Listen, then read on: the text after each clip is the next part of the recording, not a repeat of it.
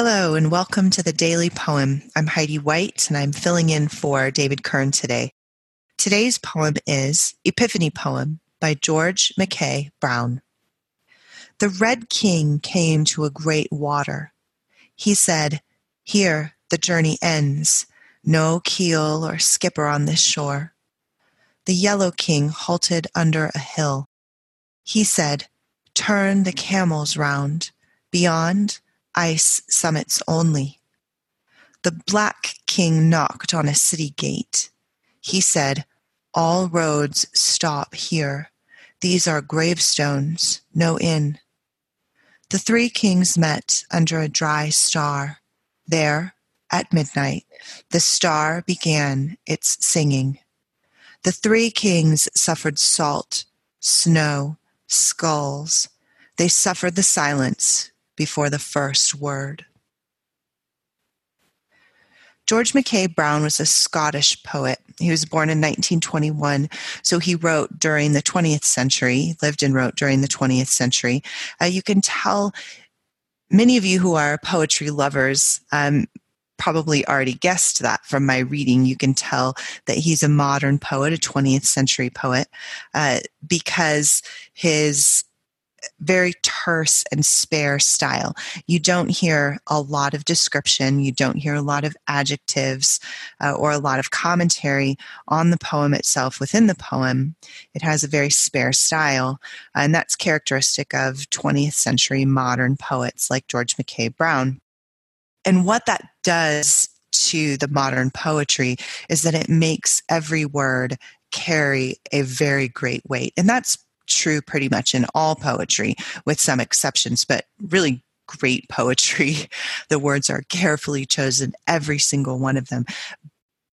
But there's a very great weight to that in the modern poets uh, that you're paying attention to every adjective to every verb uh, to the placement of words and description in these poems because they don't have this long kind of flowery uh, rhythmical metrical kind of um, form to it.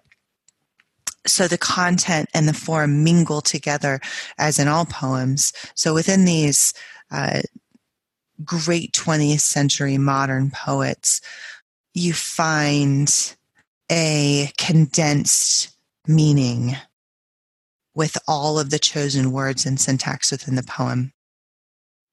So, this is an epiphany poem. That's the actual title. An epiphany is today. If you're a part of a uh, of the Western liturgical tradition, the Anglican, the Catholic tradition, or if you're a, a, a follower of those kinds of things, you'll know that today, January 6th, is the liturgical holiday of Epiphany, which in the Western Church honors the three wise men or the, the magi that came to worship the Christ child and give him gifts of gold and frankincense and myrrh.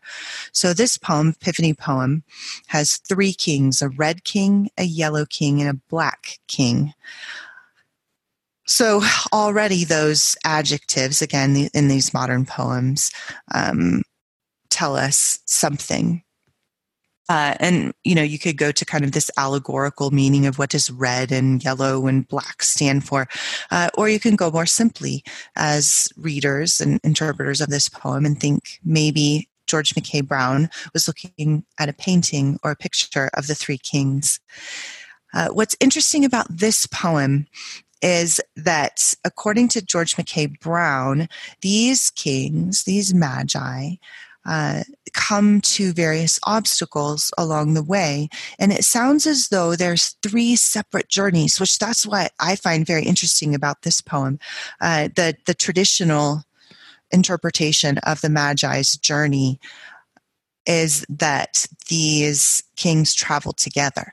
But in this poem, it seems as though, even though it's not explicitly stated, the implication is that there are three separate kings going on three separate journeys, encountering three different and separate obstacles. The red king comes to a great water and almost gives up. The yellow king halts under a hill and sees these ice summits before him and almost gives up. The black king comes to a city gate that's full of the dead, gravestones, uh, no inns, no hotels, no place to stay, and almost turns around. And yet, and yet, in the fourth stanza, the three kings meet at midnight under a dry star. And there, the star begins to sing, which to me references uh, the medieval belief that the cosmos are in a great harmony, a great dance. Um, Kepler taught that the stars create a, a, a cosmic singing, a, a, harmony of creation. And here, these three kings have encountered these great obstacles and almost turned around. Uh, and the poem doesn't tell us why they keep going. The poem doesn't even tell us that they keep going. The kings in each of the first three stanzas decide to go back, and yet they meet under a dry star that begins to sing. And then this final stanza is just masterful. I think it's wonderful. The three kings suffered salt, snow, skulls. They suffered the silence before the first word. You hear a lot of alliteration there with the S sound. They suffered salt, snow, and skulls and silence before the first word. This is an incarnation poem. Uh, John 1 tells us that Christ, the Christ child, was Word made flesh.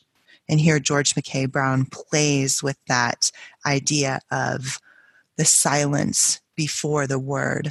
The kings suffered, and yet they do encounter the Christ child under this singing star. Uh, again, there's alliteration there. So today, on this Epiphany Day, January 6th, let's listen to Epiphany Poem again by George Mackay Brown. The Red King came to a great water.